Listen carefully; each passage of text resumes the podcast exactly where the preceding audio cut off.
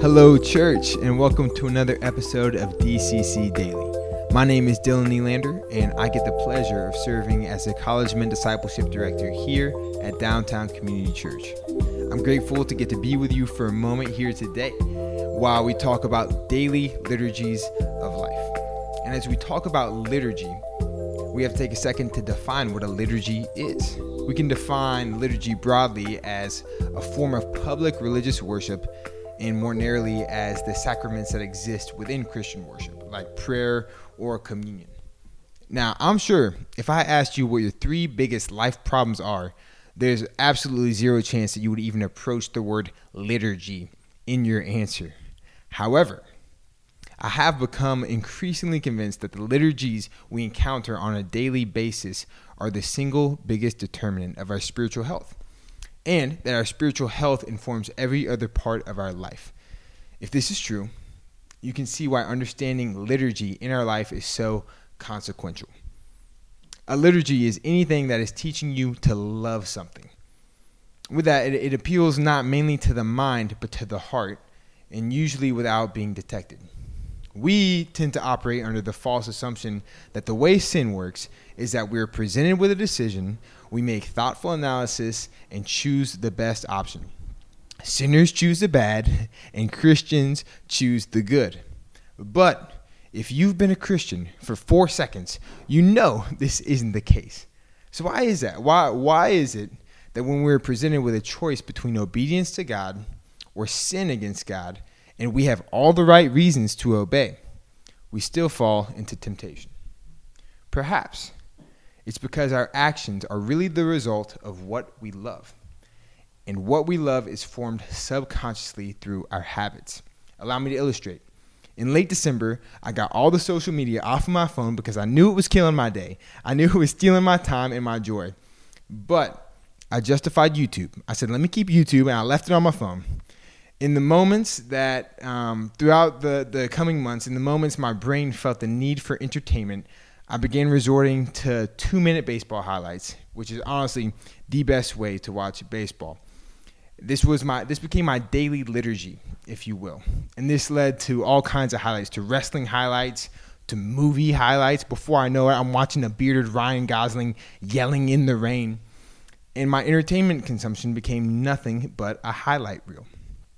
I noticed two changes in myself from this practice. One, by watching so many two minute YouTube videos, I absolutely shredded my attention span. But more than that, I found my own expectations of life in general begin to shift into a highlight reel mindset. I expect to hit a home run. Now, every time I see a pitch in church league softball, and I expect every human interaction I have to be the most profound interaction either of us have ever had.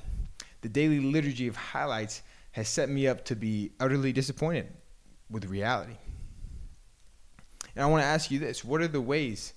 What are the ways in which your loves are being subconsciously formed? Now, this, this was a mild example, but what is this for you? I encourage you to pray and ask the Lord where and how your desires are being misshaped. Ask Him how the daily liturgies of prayer, song, the word, and more might reshape what you love. And as we draw near to the throne, we get to cling to the beautiful promise of Philippians 4:18 that when we draw near to God, he will draw near to us. We can confidently let our loves be reshaped to love Jesus with the assurance that he has his hand all over the process. And I'll leave with this. In his book on theory of learning, uh, it's called Communities of Practice, Etienne Wenger tells the story of two stonecutters who are asked what they're doing. One responds, I am cutting this stone into a perfect square. The other said, I am building a cathedral. Now, I'm sure the, the first builder was embarrassed afterward, thinking, Oh, yeah, I, for, I forgot that's what we were doing. I forgot we I just got caught up in cutting these squares. I forgot we were building a cathedral.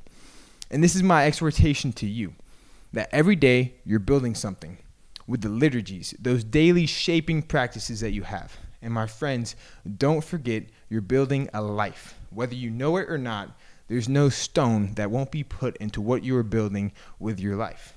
At least, at least be cognizant of what you're teaching your heart to love. It'll be the difference between building a cathedral that teaches your heart to love your creator or building a shopping mall that teaches you to love created things. And with all this, I drew heavily from Jamie Smith's book, You Are What You Love, for this quick podcast. So I would commend that book to you heartily if this idea captivates you the way it has me. So, thank you for listening to this episode of DCC Daily. Keep up with our church via our social media pages, our YouTube channel to access previous sermons, and our Sunday services, both in person and online. I pray you receive liturgies this week that shape your heart towards Christ.